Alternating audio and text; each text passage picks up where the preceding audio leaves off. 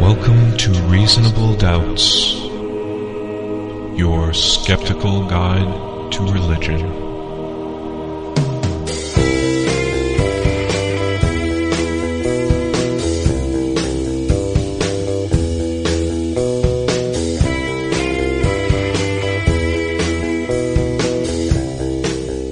Welcome to Reasonable Doubts, the radio show and podcast for those who won't just take things on faith. Coming to you from Grand Rapids, Michigan, where the people are mourning the recent death of Margaret Thatcher. Hero to everyone but those who knew who she really was. You can find us online at doubtcast.org or freethoughtblogs.com slash reasonable doubts. You can listen to us on Public Reality Radio, WPRR, Ada, Grand Rapids, and W237CZ, Hudsonville, 1680 AM and 95.3 FM, and streaming at publicrealityradio.org. My name is Dave Fletcher, and with me in the studio, my fellow Doubtcasters, Mr. Jeremy Bean. Hello. You know, it strikes me that the British are so good at queuing that there's probably a very neat and orderly line of people waiting to dance on her grave. You're absolutely right. And Mr. Justin Schieber. Hello. I decided not to call you the teen pop sensation because You overheard the I last missed. you listened to the I missed episode. one episode. I have mi- I have missed two episodes in our entire run. I missed one, and you threw me under the bus. So At least you listened to them. There Luke, you have it. Luke it. doesn't even listen to the li- I it. episodes when he's which not is on why them. we can make fun of him because Dr. Professor Luke Galen is not here. He's uh, being trampled by Cats. end of semester um, uh, falderall, I suppose. So uh, he will be back at some point, though, when he deems us worthy of his presence. Coming up in today's show, we've got Skeptic Sunday School, an interview with author Candida Moss, and a counter-apologetic segment, as well as polyatheism and some props to give out. But first, let's talk about shoes, shall we? Shoes. This is, let's get some shoes. I like Shoes suck. shoes. Wow, that is a throwback. that is the golden age of YouTube right there. Um, and I'm just going to leave our listeners wondering what that uh, what that's all about. Uh, this is a story that comes to us from NPR. Uh, atheist shoemaker loses faith in U.S. mail. Here's the deal. There is a uh, shoemaker out in Germany that uh, makes a, an atheist brand of shoes. They are Sounds strange, but uh, They're soulless. for those with the yeah, oh, you beat me to it. Dan. Damn it! Ten Um, seconds later, I was have that planned? into the soulless. You plan your puns. I planned that one. Um, and in fact, on the soles of these shoes are written um, either "Ich bin Atheist," meaning I am an atheist in German, or "Darwin loves," which is uh, pretty self-explanatory. And they've been having some issues with the U.S. mail because when they ship their shoes, they use a tape that says very proudly on it "Atheist." Right, it's just like a branding thing. Yeah. It's got their kind of logo. It's kind of in a cool, like Fight Club style font. It totally is Fight Club. Yes. And yes. uh, you know they- they've definitely put their energy into marketing this as a as a brand. Number Yes. one rule is don't talk about atheist tape. Well, it, uh, the article goes on to say that in late 2012, this uh, uh, German shoe company decided to test a hypothesis. Quote, they noticed that some of their customers in the United States were experiencing delays and other problems receiving their shipments. They began to wonder why. Could it be the packing tape they used? The tape prominently featuring the name brand Atheist? So, what they did to test their hypothesis, did I say hypothesis? I think you did. Like, that sounds Christ. painful. To test their hypothesis, uh, they decided to send two packages to each of 89 people in the United States. For each recipient, one package featured the uh, special packing tape, and one used generic packing tape.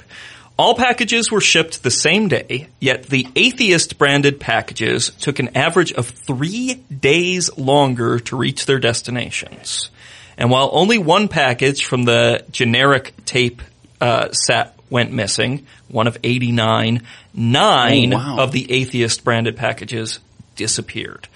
That's statistically significant. Yeah, that's Yes, what I was going to say, listeners. That is a statistically significant result. I mean, we're dealing with a very small set, uh, two times 89, I suppose. Uh, but So I have seen textbooks proudly declare smaller things on smaller sample sizes than that. yeah, absolutely. So is there discrimination going on with the U.S. Postal Service? Now, I have to say, I always receive my monthly or weekly requests for more money from American Atheist, um, so that that's getting through just fine. They weren't pushing a conspiracy theory either. It was one of the cool things about the study was that they were they were being good critical thinkers. They were saying, "Hey, look, there are other things that we couldn't test for. Uh, there might be other variables in play. It could be anything with a specialized tape." Could be held up. It could be that these are being caught up in customs. It could have, yes, it may not even be USPS. It could be because they're coming from Germany. This, Right. There's a lot for a package to get through in that process. Right. Uh, th- there's a number of different things that could be at play other than this uh, that they couldn't account for in their little study. But what was so cool, and the the article that we're reading from emphasized this too. Uh, what was so cool is just that they did it. Yeah, exactly. they just instead of instead of complaining Yep. or assuming or anything else, they decided, hey, we're going to do what's within our power to do a study on this, which I think is really neat. Yeah, and, and it's a testament to them, you know, really walking the walk that and talking the talk. Yeah, I know, shoe pun.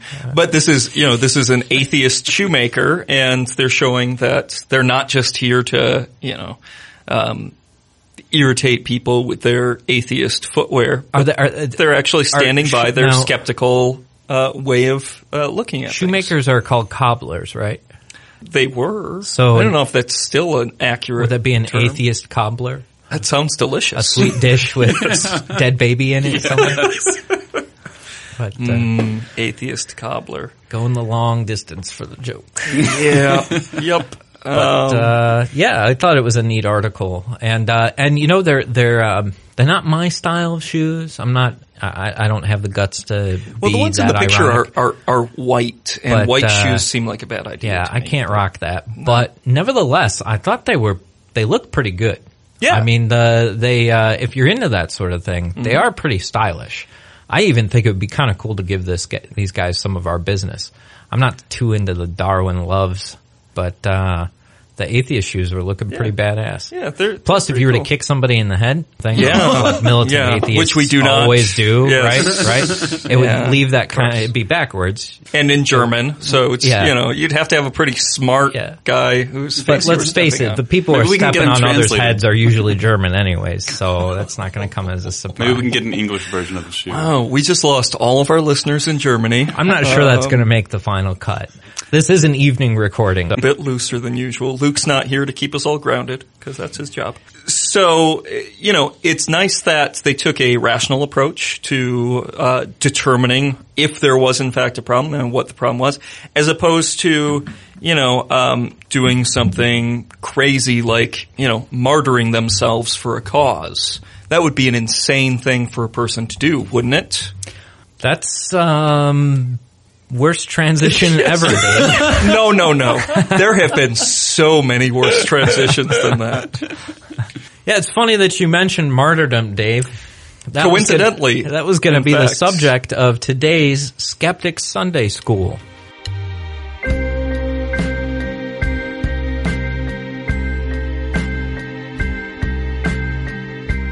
Skeptic Sunday School is a segment we haven't done on the on the show for a while, but it's intended to complete your education about religion, church history, and all the rest that maybe you weren't getting uh, the skeptical side of that in your religious upbringing. And uh, this one certainly applies to me. Uh, it's about the uh, about those stories of of the great Christian martyrs in the early church. Now, I don't know about you, you guys, Dave and Justin, but did you, in your church upbringing, hear much about martyrdom stories? I remember uh, passing references to Christians and how tasty they were to the lions. Of course. Mm-hmm. Yes, definitely the, the Christians being fed to the lions in the Roman Colosseum. We would have little like felt uh, backdrops where we would place bi- biblical figures on. I do remember and I was always Yeah, the first flannel- one to the put a flannel lion right graphs. next to the Christian. You had a flannel graph lion that you No, could put no. next to a. no, I don't Oh, know if he did. I, I, I sincerely wish wish. See, like Yeah. when I was a kid, I would have thought that was like the coolest part of Sundays. Yeah, of course. And when the lion Well, I mean, the- bit that the- guy's head off. that Yeah. was- Well, Daniel and the Lion's Den. I'm sure they had lions. Yeah, Of they course probably they did. did. I tend to think of, of martyr talk as a primarily Catholic thing, and having been raised um, in a Protestant church, we didn't get stories of the saints, obviously, or anything like that. The the one I remember is, of course, the story of Peter being uh, crucified, but he didn't want to die like Jesus because he wasn't worthy of that. Right. So he was crucified upside down. Crucified that was the upside story I was told. Yeah. Uh, actually, Is that in- actually biblical? in the book? Well, no, no, the I Bible don't doesn't so. have that. I got these martyrdom stories all the time. Did you Uh, really? yeah, I remember in youth group in particular. I remember our, uh, one of our youth pastors telling this story about. Um, sometimes they were contemporary martyrdom. I, I was going to Oh, say, I that's- think I probably got a lot more of those, like the missionaries Yeah. who, yes. Um, we heard this one about a, a church in Russia where these two guys came in with machine guns and basically asked everybody to renounce their faith. and in uh, Soviet or- Russia, martyr kill you. Good, good job, Yakov. but yeah, then the story goes, of course, right? The the cowards didn't say didn't uh, stand for Christ, and the heroes did. And then the gunmen took off their masks and revealed that they were actually Christians, and that this was a test to see who was uh, who was loyal and who wasn't, and everyone was ashamed. To What which a terrible, horrifying. I know. My, test. that was my What kind of reaction sick- too. Yeah. I mean, I was a Christian. I was a Oh kid, my but I was like, that is God. That's It's almost like asking someone to sacrifice their own son to you and be like, kidding, kidding. Jesus, Abraham, you weren't really going to do that, were you? There's a bowl right over there. Dude, calm down. Yeah, I know. I thought that was a terrible story, but I remember, I remember my my best friend at the time in the youth group. Like, uh, I remember we, you know, we had our little prayer circles, and we would sometimes confess things to our accountability partners. And I remember him. I touched myself t- yeah, that came up. I did it again. too. That- just now. But uh, nevertheless, I remember a friend coming up to me and, and just saying like, "Don't tell anybody this." But when I was hearing this story, I was thinking that I would have, I would have said no. I would have denied Christ. I, I don't, Hmm. I don't think I have that kind of courage. And I mean, he's he's crying, he's working up tears. This was, I You mean, the, clearly the the intent was, I think the intent was to get us to think about what we would be willing to sacrifice for the faith, and Yeah. using these as an example. But Well- but it, now it strikes me as a really traumatic thing to put on people. Yeah. Uh, now, Jeremy, I'm sure you remember, and, and Justin, you're a little bit younger, but certainly this would have impacted your childhood as well. Um, the Columbine shooting. Yeah. And that Yeah. was that was one of the big stories that came out of it. That um, Yeah. the shooters would walk up to people and say, "Are you a Christian?" And if Stuck they the said gun in that girl's they- face, yeah. and there's Um, even a country western song about it. She said yes. Yep. Now, I think a, a, a, large degree of that has been shown to be exaggerated, but incredibly inspiring story Yeah. for a, a kid at a Christian school in high school at the time. you could see how these are powerful, right? They create a sense of solidarity. They Mm-hmm. make you reflect on what you would be willing to sacrifice. They're a great way of kind of galvanizing Christians together. and they also have this weird side effect of making you think that you're going to be persecuted, right? I mean, honestly, I never had to suffer for my faith in high school, unless you count a little bit of lighthearted teasing now and then. See, I. I never even, I went to a Christian Right, school. so the only time I suffered that. was when I asked questions, you know. Right. And, and that was when I, I'd get judged. But that Right. idea of this is what a Christian is. A Christian is someone who has a gun to their head and has to speak up for, for Christ. That Right. was the Christian ideal. Even Jesus himself says, right, Exactly. you know, take up your cross and follow me, uh, or, you know, sell your cloak and buy a sword because the idea is you will be persecuted. If you follow Jesus, you will be persecuted. And in fact, in my own high school experience, I experienced so little teasing, so little confrontation from my non-Christian peers. You kind of felt that- you were doing something wrong. Yes, that's exactly it. I had many a time where I, I confessed to, uh, being loud or bold yeah, enough. I must not be promoting the gospel enough because I haven't encountered anything, any suffering because of it. Martyrdom stories, uh, stories of persecution in general have been used for millennia since the very beginning of the Christian church to promote zeal for the faith.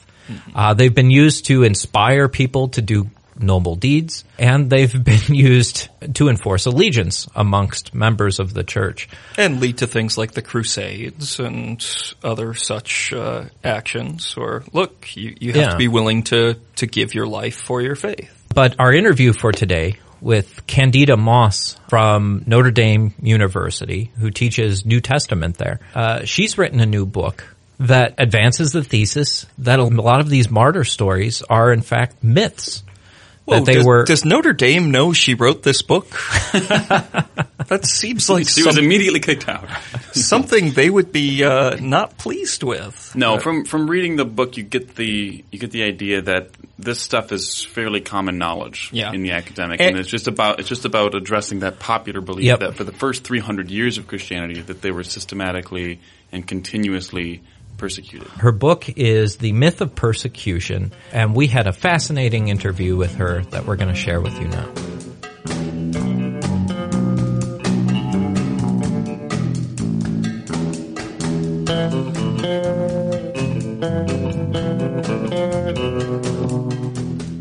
Joining us by telephone is Candida Moss. Candida is the author of a new book, The Myth of Persecution: How Early Christians Invented a Story of Martyrdom.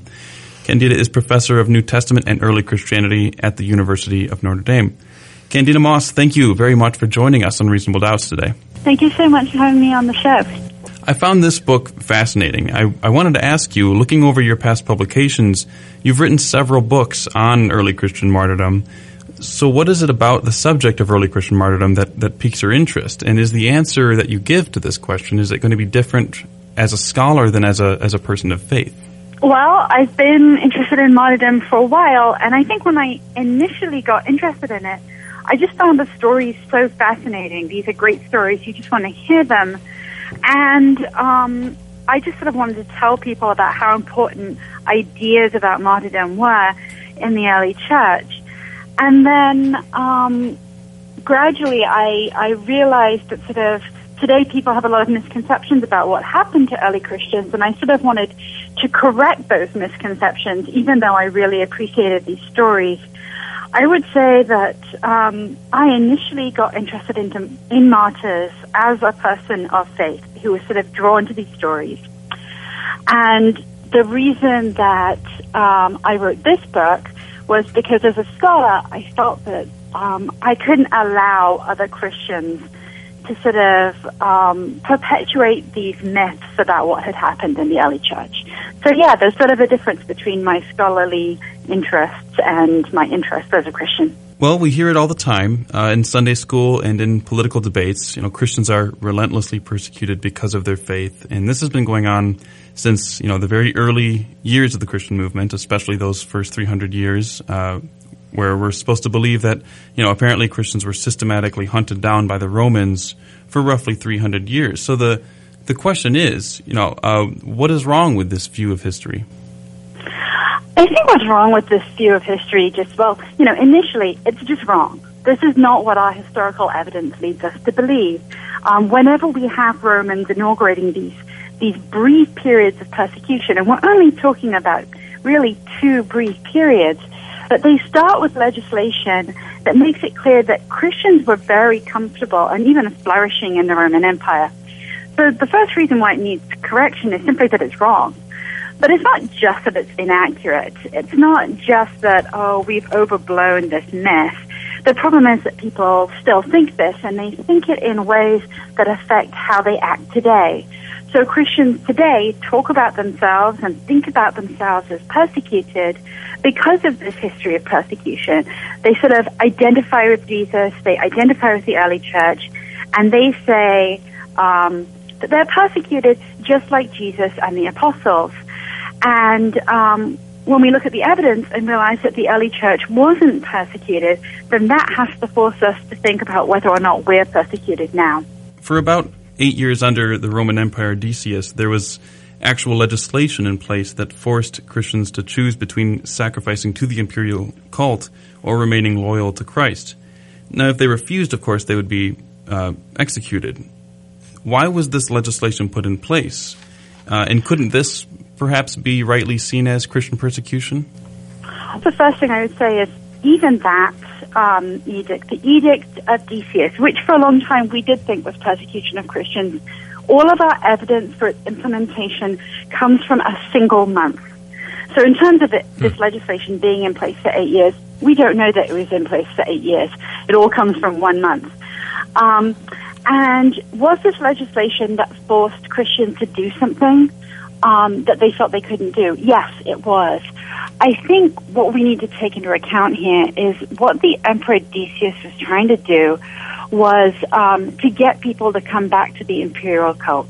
He was doing that in order to sort of fortify the empire, um, to please the gods, and to sort of unify the empire so that it would be stronger in defending itself against attack. Now, in doing that, he wasn't doing anything new. This is what Romans had been doing um, for centuries beforehand. They had wanted people to participate in this cult. So this wasn't a religious innovation.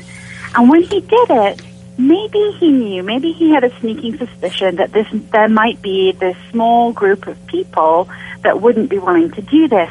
But it's not as if he was thinking, let's go get the Christians. So I guess what I would say is this law is um, unjust, and it's particularly unjust from our perspective as moderns. But at the time, it was very acceptable, and Decius really had the moral high ground. And it wasn't persecution because he wasn't targeting Christians. He was asking people to do something that they were already supposed to be doing under law.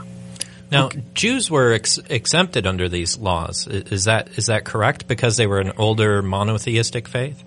To an extent, although archaeological evidence suggests that the Jews had negotiated sort of a compromise with the Romans, mm-hmm. but they did have special status because Judaism was a religion. It was this ancient religion, and the Romans knew that the Jews were very serious about their monotheism. They could look hmm. back at the stories of the Maccabees and know that they really didn't want to cause trouble. At the same time, they weren't evangelizing. Mm-hmm. You know, they weren't out to win new converts. Christianity was different. The Romans described Christianity as a superstitio, mm-hmm. and it's easy to say, oh, it's just a superstition. But what that word really meant to an- ancient Romans was it was sort of like a contagious, crazed um, position. So they, they were sort of, Christians were spreading this contagious madness to other people. And so the Romans wanted to limit that, understandably. Do you think that had anything to do with them being such a new movement? Uh, had they been as established as Judaism and had those years of history behind them, might the Romans have treated them very much the same way? I think if the I think if Christianity had been established, if it hadn't been trying to evangelize, hmm. and if it hadn't utilized this language of a new emperor and a new reign and a king who's going to come and change everything, that king being Jesus, then the Romans wouldn't have been interested in Christians at all. Hmm. But but because they did sound like revolutionaries, and because they were actively out there trying to get other people to convert, and thus other people not to participate in the structures of the Roman Empire, I think the Romans had every reason to be suspicious. At the start of your book, you discuss the uh, the ancient Greco-Roman view of a good death. Uh, now, of course, no, not everybody agreed on the specifics of what was actually worth dying for, but but could you talk about the common ground that people generally did share regarding their views of what it was to uh, die nobly or to have a good death? Yeah, well, everyone in the ancient world knew that death was inevitable and that life was extremely fragile. And so they didn't sort of valorize trying to stay alive at all costs the way that we do now.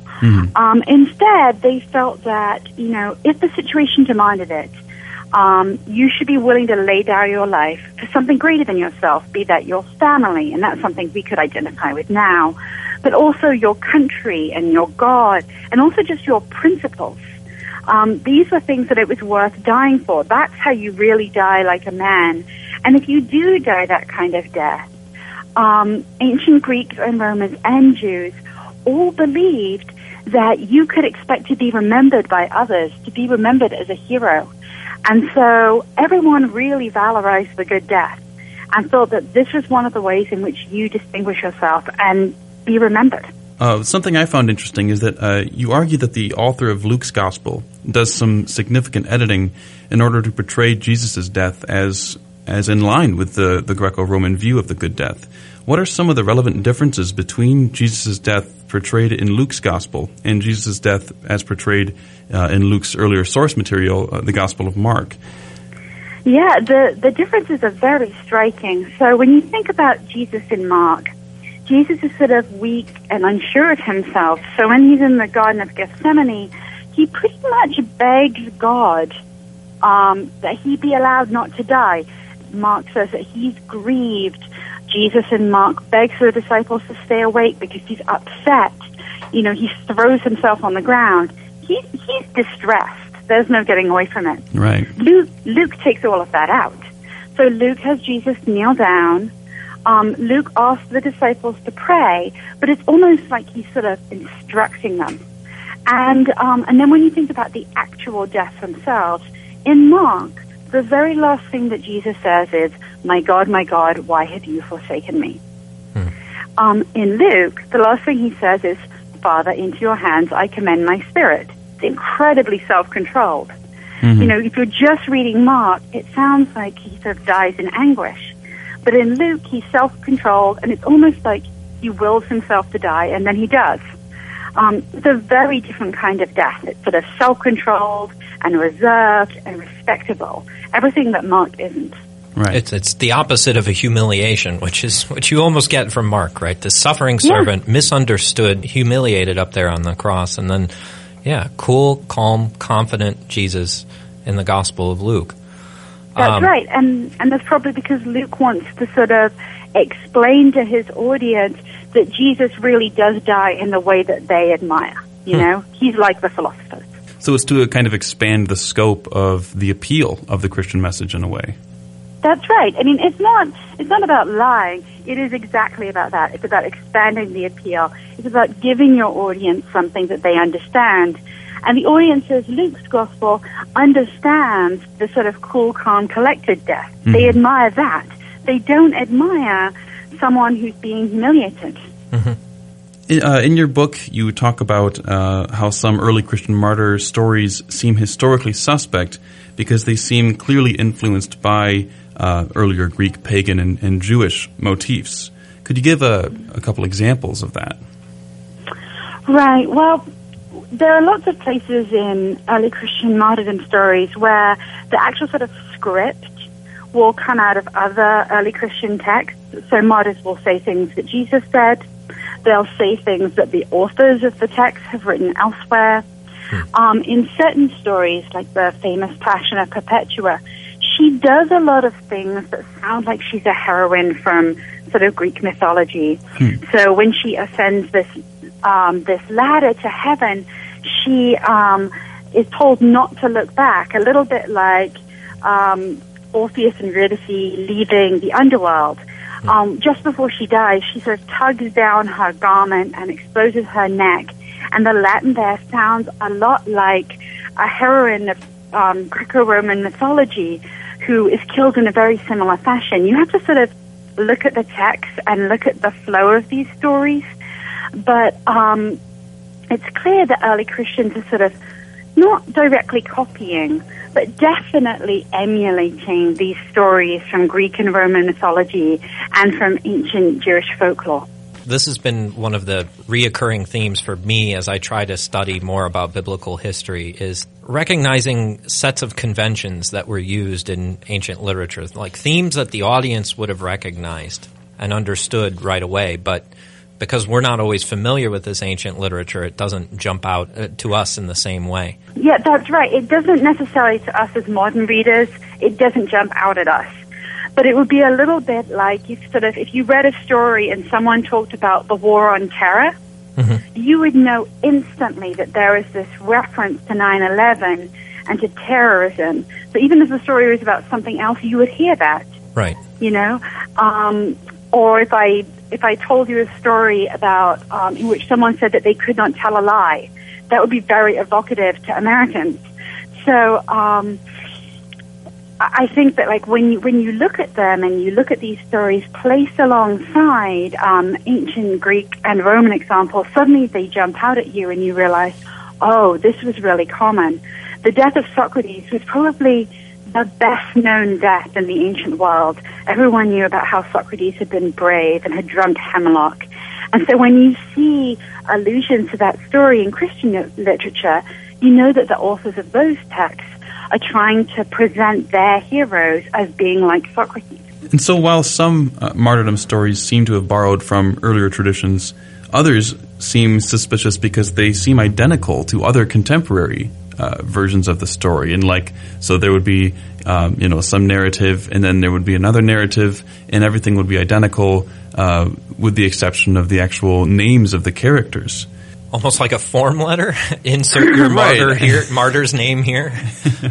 Yeah, well, yeah, that occurs more and more the later you go. Martyrs become incredibly popular um, in the Christian era after um, Constantine has allowed Christianity to become the state religion. And, you know, there's a lot of pressure on these scribes and priests to write up stories of local heroes, and they'd be given the name of someone and they'd know nothing about them. And, you know, it's hard work writing. It's much easier to just copy out another story and change the names. And Right. that was what they did. So, a nice martyrdom template in a way. That's right. exactly. Uh, there's all there's this very popular belief that uh, about Emperor Nero that he you know used the earlier Christians as a scapegoat for the Great Fire of Rome in 64, and and of course as a result, many Christians were targeted and put to death in terrible ways. And this idea comes from Tacitus, the Roman historian, and he's writing in like 115 to 120. And this is about 50 years after the fire. But your book gives us a few additional reasons why Tacitus's historical account uh, is is is highly unlikely.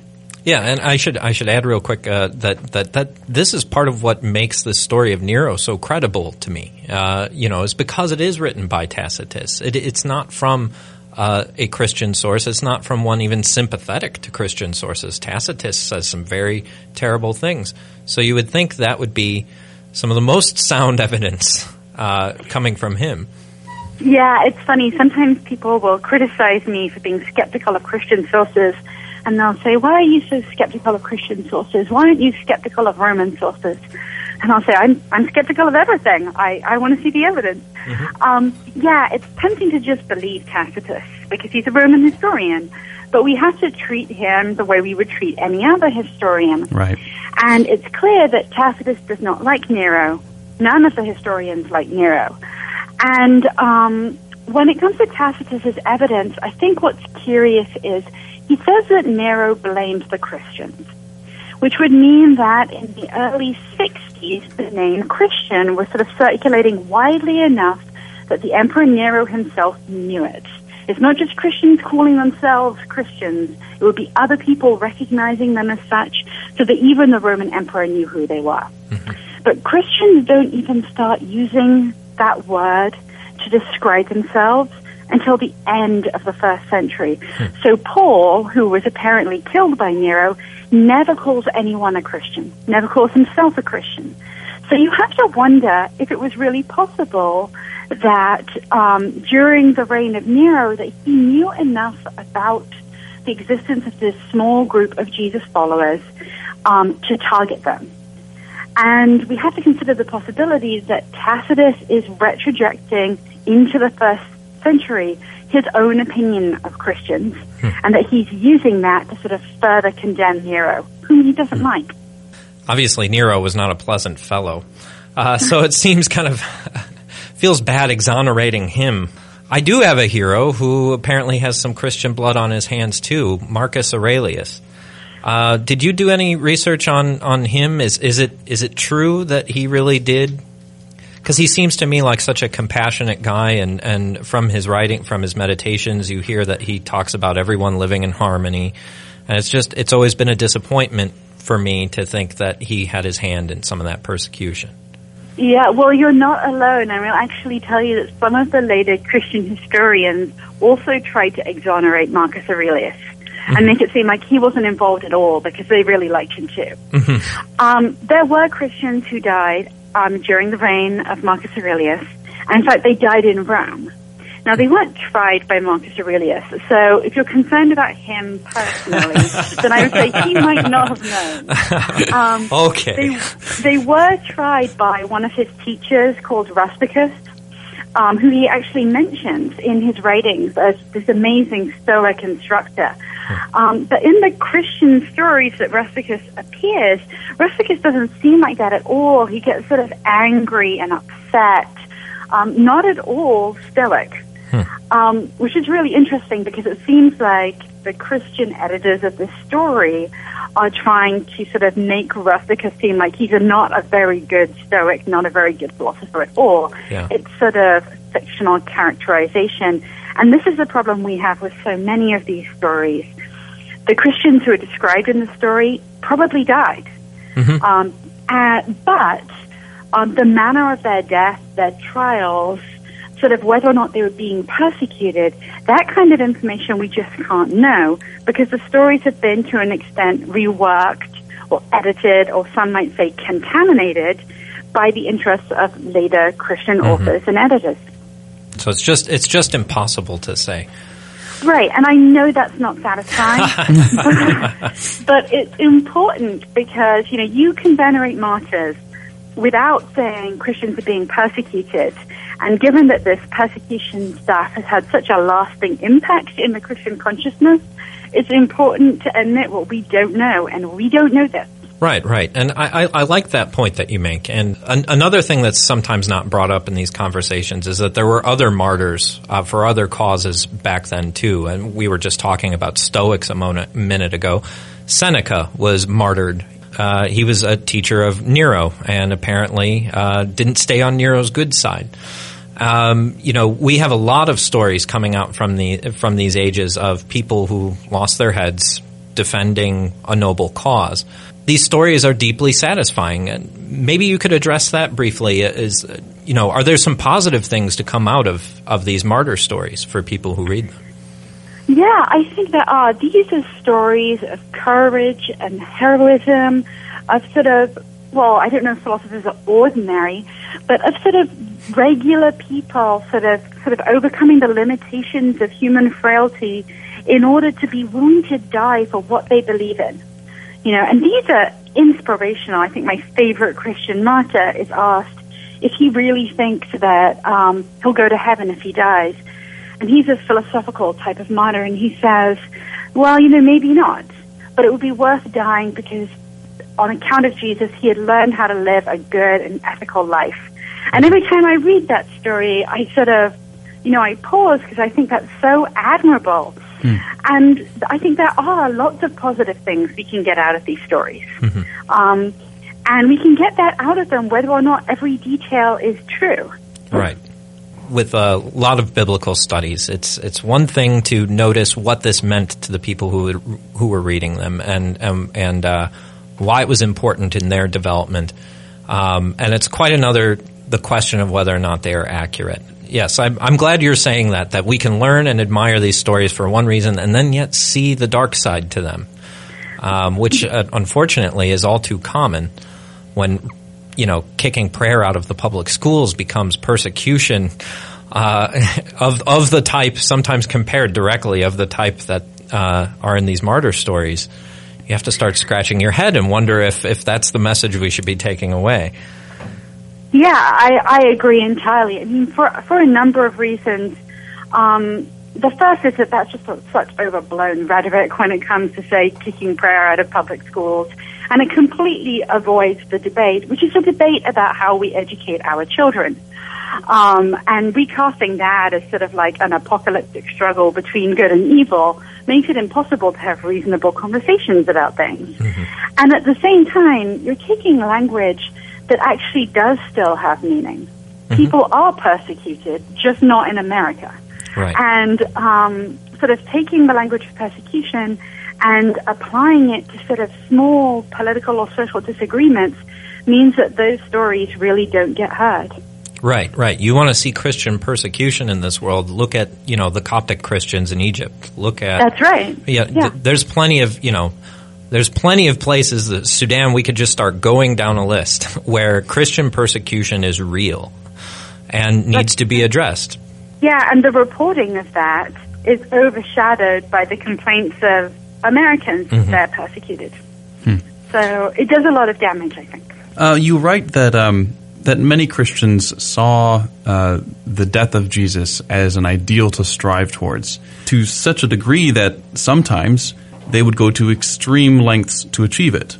Uh, one instance that you discuss in your book centers around a mob of Christians and Arrius Antoninus, the governor of Asia in 185. Could you tell that story? Right. This story comes to us from Tertullian, who lived in North Africa, and he says that this whole group of Christians went to the governor's house and demanded that he sentence them to die for being Christians because they wanted to be a martyr, or be lots of martyrs rather. And um, he told them that if they wanted to die, they had ropes to hang themselves with. He just wasn't going to participate in this. Um, and it's such an interesting story. It demonstrates first that Christians weren't being persecuted. If there was any legislation against them, he would have had to have killed them. Right, right. Um, but it also demonstrates that Christians took this very seriously. Sometimes we'll hear that Christians would never volunteer to die. They would never do this. They're always sort of passive, innocent victims. And it's worth noting that at the time when this happened, Christians haven't yet developed this sort of elaborate theory of suicide being wrong yet. So mm-hmm. it's not as if these Christians think that they're doing something wrong. They um, they just really idealize martyrdom and they want to die as martyrs. Hmm. You could argue they're taking up their cross. I mean, I, am sure that's not exactly what Jesus meant, but yeah, you could argue that they were they were told from the beginning they need to emulate Jesus, and uh, that's right. What better way to do that than to die for your faith? Right. When it yes, I mean, you know, when Jesus says, "Take up your cross and follow me," he doesn't mean by giving money to charity. He mm. means take up your cross and follow me. And so it is a, a sort of fairly faithful reading I don't think that Jesus meant that you should seek out death like right. this, but you can see how people got there. Considering that many Christians often see persecution as an intricate part of their personal Christian faith and of the broader Christian narrative, I'm curious as to what has been the reaction uh, from the faith community to your book. Yeah, well, I think it, it has been varied, shall we say. Um, some people have said, I think you're absolutely right. Others have said, um, you know, we feel that we are persecuted and you are contributing to that. and this is a betrayal of Christianity and you should resign. Um, wow. So, um, yeah, I mean, I get everything from you're the spawn of Satan to, you know, um, great book. Um, so, you know, and I definitely get more negative emails than positive emails, but um, I hear that's the same for every product. Yeah, which a reminder a reminder to our listeners: take the time out and send emails to authors that you think are doing a good job, because they really do need that encouragement. I think it really does make a difference. yeah, I, I I love this. I do have some really supportive fans, and they really do make a difference. Candida, thanks again for uh, taking the time out of your day to talk with us uh, about your excellent book, The Myth of Christian Persecution How Early Christians Invented a Story of Martyrdom. And is there a website where we can direct our listeners to go to find out more about you and your writings? Um, well, uh, there's my university page, which is on the Notre Dame Theology site. I have a Facebook, an open Facebook page, and a Twitter account, as you know. um, so any of those will do. All right. We'll put links up to those uh, at doubtcast.org. And yes, thank you again for joining us on Reasonable Doubts. Thank you so much for having me.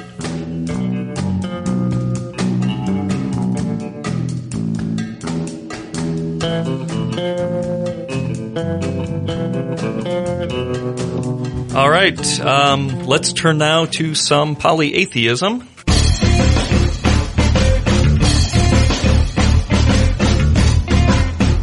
This edition of Polyatheism brings us to a follow-up on a myth we teased last fall.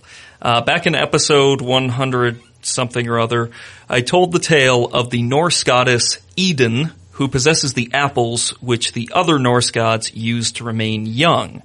As you may or may not recall, Eden was abducted by the giant Thiazi with the help of the mischief maker Loki, who also subsequently saved her. As I explained in that earlier installment of Polyatheism, Thiazi, in the form of a big bird, was eventually beaten to death by Mitt Romney, using the kind of cultural reference that gives these segments as long a shelf life as the Harlem Shake. By the way, I thought uh, we were asked to do a Harlem Shake video at one point, we and I really? responded that uh, no one could handle the amount of sexiness that would be in that video. Sorry, guys. I don't even understand what it is, but that's, I've never that's seen a it. I separate just issue. hear about it all the time. It's just, it's random dancing.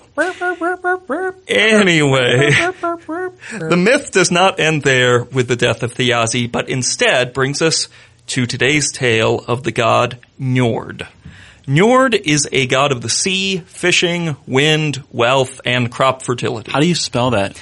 N-J-O-R-D. Okay, okay. Njord. I thought I was hearing something. Njord. Yep, you're, ex- you are right to question it. You're such a nerd. He's also, according to Snorri Sturluson, originally a real king of Sweden, but given Snorri's penchant for unverifiable euhemeristic claims, we needn't put, put too much stock into How'd you like to have idea. a professor named Snorri? Uh, alternatively, Njord may originally have been a hermaphroditic Germanic god slash goddess, sometimes called Nerthus, or perhaps Nerthus was the sister and or wife of Njord. He is one of those Vanir gods, um, a second pantheon of gods in Norse culture that probably comes to us from an earlier, more earthy culture that was subsumed by the more warlike and familiar Norse culture.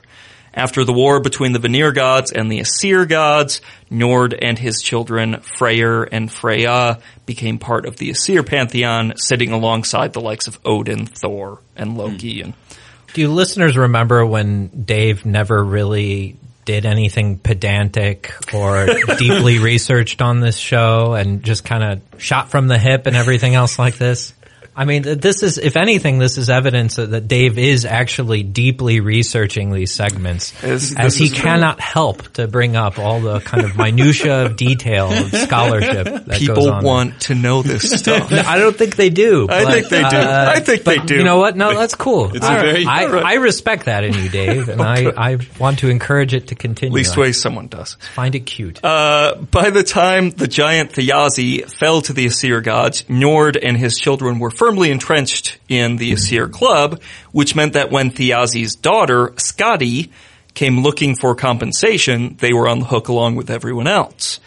Because they had killed her father, no matter uh, that he had it coming, Skadi demanded two things of the gods. One, she wanted one of them as a husband, and two, she wanted them to draw her out of her mourning by making her laugh. As I mentioned earlier, Loki was more or less entirely at fault for this whole business, so he stepped up to the plate. Not to marry Skadi, of course, but to be the one to make her laugh. He accomplished this by tying one end of a rope around the beard of a goat and the other end around his own testicles.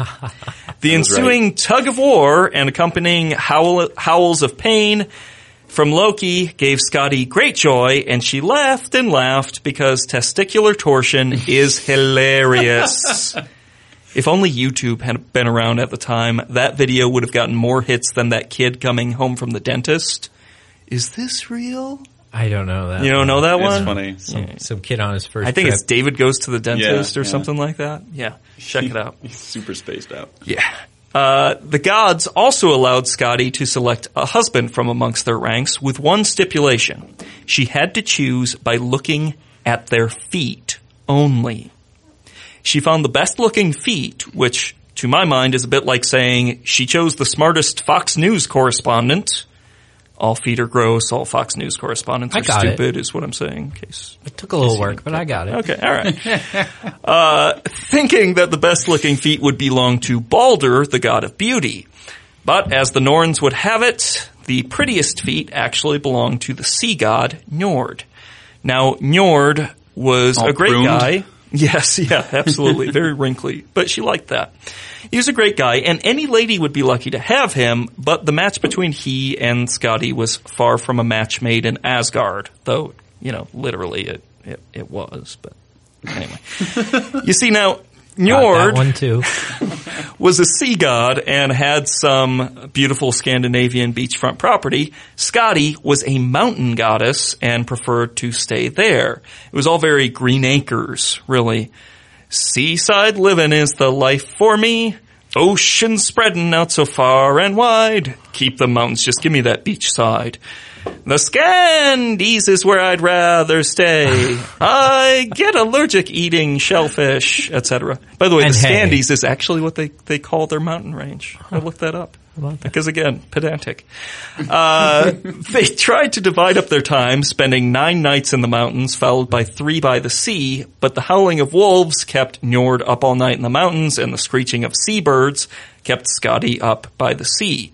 Both were miserable, and eventually they split apart. Skadi hooked up with the god of skiing, perfect couple there, while Njord may have hooked up with his own sister, or possibly had hermaphroditic copulation with himself. Yeah. While formal worship of Njord went out of style along with the other gods, uh, eventually Njord continued to be thanked by fishermen for bountiful catches as late as the 19th century.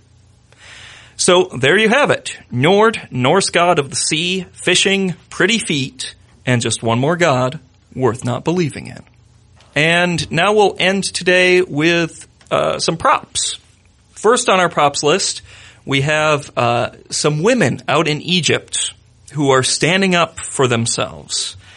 Um, this comes from an article from Voice of America entitled Egyptian Women Reject Blame for Upsurge in Sexual Harassment.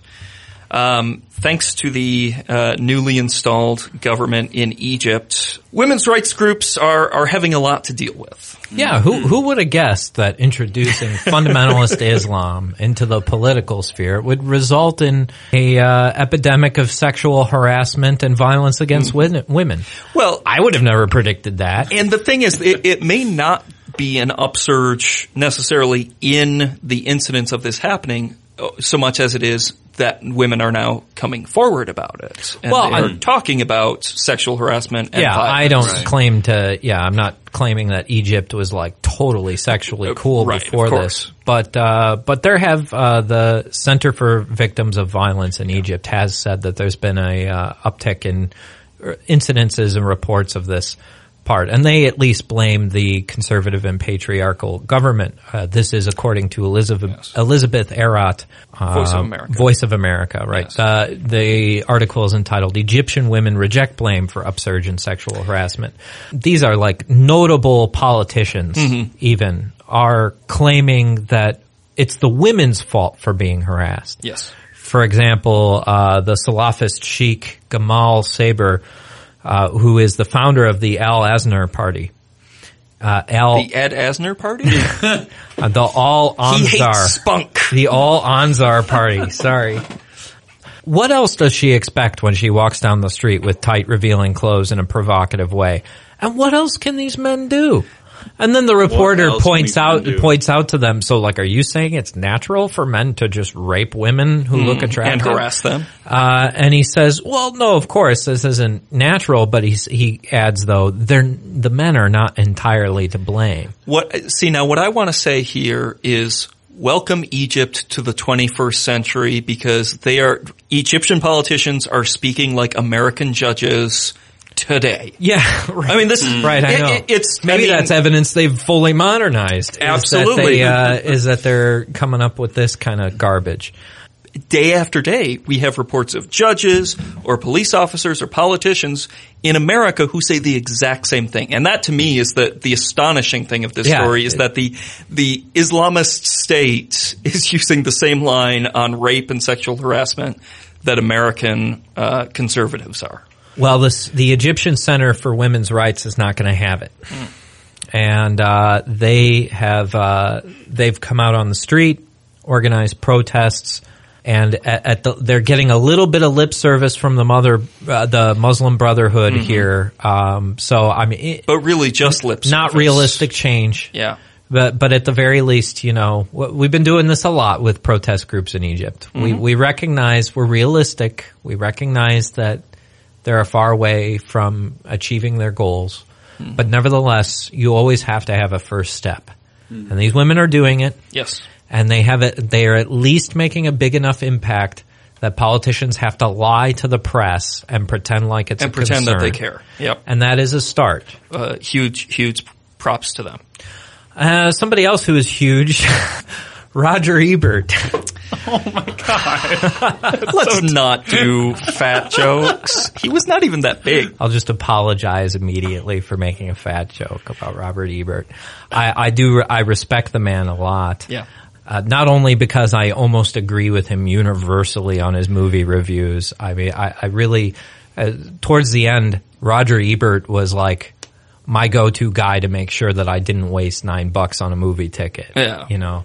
But Uh, but more than that, um, Though I don't get like, why did he diss the usual suspects? That was a fine Oh. I don't get that at Yeah, all. that was That's a a- great that's movie. a great film. Uh, I don't, maybe he saw it coming. I didn't like it. But Sorry. he likes he, he likes. yeah, some you bad weren't, you weren't a fan? I was not a fan. No. no? Oh, Justin, I'm sorry. you're young. Did, Um, you, did you smoke weed before you watched it? Maybe that was my problem. Try it again. and you won't see it coming this time. that's right. Um, but in the last few years, uh, at least that that we've been aware of, thanks to social media, he's really been using Twitter very effectively. Mm-hmm. Yeah. Um, in speaking out about a lot of social justice yeah, issues. yeah.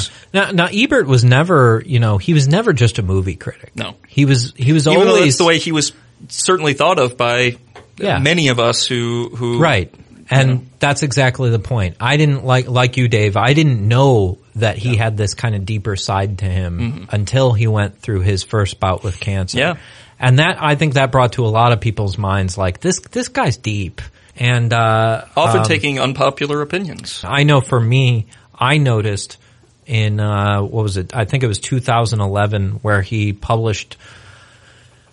I think it was originally on Salon.com. This essay, "I do not fear death," but now it's part of his biography, and where he talks about he he comes out as an atheist. Yep. He talks freely about the fact that he doesn't believe he has a, has an afterlife to go to, and he talks about how he's trying to face death. I want to read a few quick portions out of this uh, essay of his. He says, "I know it's coming, and I do not fear it, because I believe there is nothing on the other side of death to fear. I hope to be spared as much pain as possible on the approach path. I was perfectly content before I was born, and I think of death as the same state." Kind of a very Epicurean thought there. Uh, he goes on to say, many faithful readers have informed me that it's tragic and dreary. It's a tragic and dreary business to go into death without faith. I don't feel that way. Faith is neutral. It all depends on what is believed in. I have no desire to live forever. The concept frightens me. I'm 69. I've had cancer. I will die sooner than most people reading this. That is the nature of things. And in my plans for life after death, I say again with Walt Whitman, I bequeath myself to the dirt to grow from the grass I love. If you want me again, look for me under your boot soles. Very beautiful way, very courageous way. I want to add one extra quote where he talks about kind of his life philosophy. He says, uh, O'Rourke's, which has to be an Irish pub. I can't imagine what else that could be. but he said, had a photograph of Brendan Behan on the wall. And under it was this quotation, which I memorized. I respect kindness in human beings, first of all, and kindness to animals. I don't respect the law. I have a total irreverence for anything connected with society except that which makes roads safer, the beer stronger, the food cheaper, and the old men and, and old women warmer in the winter and happier in the summer. And then he goes on to comment on the quote. That does a pretty good job of summing it up. Kindness covers all of my political beliefs. No need to spell them out. I believe that if, that if, at the end, according to our abilities, we have done something to make others a little happier and something to make ourselves a little happier, that is about the best we can do. To make others less happy is a crime. To make ourselves unhappy is where all crime starts. We must try to contribute joy to the world. That is true no matter what our problems, our health, or our circumstances. We must try. I didn't always know this, and I'm happy that I lived long enough to figure it out. A man with some very beautiful thoughts on life, did some good things, uh, and uh, we're going to miss him. But I, I, uh, I think he's again another great example of one of these courageous atheists. I also want to give props to that quote from Brendan Behan. Yes. Uh, a relative of yours. Yes, actually, a distant relative. We're going to have to have a show dedicated to this guy at some point. It's an inter- it, he was the, the guy that uh, you bonded with Christopher Hitchens over. That when when I Hitchens, first introduced myself to writers. Christopher Hitchens, he kind of cocked an eye- eyebrow and uh, went, "Bean, huh?" Uh, and so, uh, yeah, I, I immediately had to fill the shoes of this epic guy that I never could. Uh, Christopher Hitchens knew of uh, Brendan Behan because, first of all, he was a hardcore alcoholic. What, you said he was Irish, right? a- yeah, had Yeah, a okay. reputation uh, that he could drink anyone under the table. Uh, but in addition to that, he was also a uh, he was an atheist. He uh, he used the phrase "daylight atheist" as someone who would not who would not keep his lack of faith secret and just talk about it in the pubs at night. There is a but he would shout it from his rooftops. called Daylight Atheist. I wonder Yes, I and they take that they take that from Brendan Behan. Awesome. Yep. Awesome. And uh, uh, he's an interesting guy. He was a he was a terrorist. Yes. Uh, he he was uh, put into jail for uh, plotting to bomb the docks at Liverpool. he was an Irish freedom fighter. Yes, but uh, Dave the Master of Youth. I'm sorry. I may be Irish, and I've I've uh, I mean I was raised my grandparents Irish Catholics, so but I just don't buy into any of the Irish nationalism stuff, especially not the terrorism. Not that we're saying the English did them right, but we're I just can saying yeah no no terrorism no no. okay. But I don't I don't care I don't care if they're my my uh, ancestors. I don't uh, terrorism is terrorism to me. And Brendan Behan eventually saw that. He befriended some of the working class Englishmen and suddenly discovered that hey, you know what? We have a lot in common. And it might just be the other the upper classes are using religion as a kind of wedge issue to make us think we're separate and to make us think that we're enemies. Right. And it was around that time that he rejected religion and started he rejected violence. And uh plus just a hilarious guy too. He got arrested in Canada once for drunken disorderly conduct and the police interviewing him said, "What made you come to Canada in the first place?" And he said, I saw a poster that said "Drink Canada Dry," and I took it. I took it as a challenge. So we're gonna have to do some sort of tribute to Brendan Behan on this show. When Uh, when uh, when was he alive? When 20th century. Okay, He was uh, probably most well known as a playwright and popularizer of James Joyce. okay. But uh, but uh, anyways, not to steal uh, the spotlight from Roger Ebert. I think he would have enjoyed sharing uh, it with, yeah, with uh, Behan. you know, kudos on a life well done, Roger. And uh, And rather than giving him props, I think we Yeah. should give him two thumbs up. Well played. nicely done.